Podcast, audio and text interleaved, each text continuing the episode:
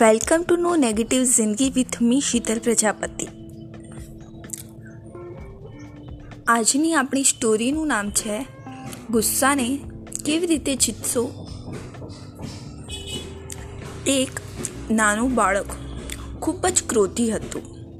એક દિવસ પિતાએ તેને પાઠ ભણાવવા માટે ખીલીઓથી ભરેલી એક થેલી આપીને એને કહ્યું, જ્યારે પણ તને ગુસ્સો આવે, ત્યારે આ પૈકી એક ખીલી કાઢીને સામેના બોર્ડ પર લગાવી દે છે.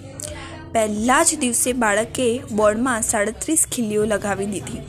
ધીમે ધીમે તે ગુસ્સા પર અંકુશ મેળવવાનું શીખી ગયો. કેટલાક સપ્તાહ બાદ તેણે પિતાને કહ્યું, આજે મારે એકેય ખીલી લગાવવાની જરૂર પડી નથી. ત્યારે પિતાએ કહ્યું, હવે એક નવું કામ કર. જે દિવસે તને ગુસ્સો ન આવે, તે દિવસે બોર્ડમાંથી એક ખીલી પાછી કાઢી લેજે. છેવટે એક દિવસ એવો આવ્યો કે બોર્ડ ખીલ્લીઓથી ખાલી થઈ ગયું. બોર્ડ પર એક પણ ખીલ્લી ના રહી. દીકરાએ ખુશ થઈને પિતાને આ વાત કહી. પિતા તેને બોર્ડ પાસે લઈ ગયા અને કહ્યું, જો, આ ખીલ્લીઓએ બોર્ડને જે પ્રકારે નુકસાન પહોંચાડ્યું છે, બસ. એવી જ રીતે આપણો ગુસ્સો સામેની વ્યક્તિને નુકસાન પહોંચાડે છે. જે રીતે આ બોર્ડ ક્યારેય સારું થઈ શકશે નહીં, બસ એવી જ રીતે. ગુસ્સાને લીધે થયેલું નુકસાન ક્યારેય ભરપાઈ કરી શકાતું નથી.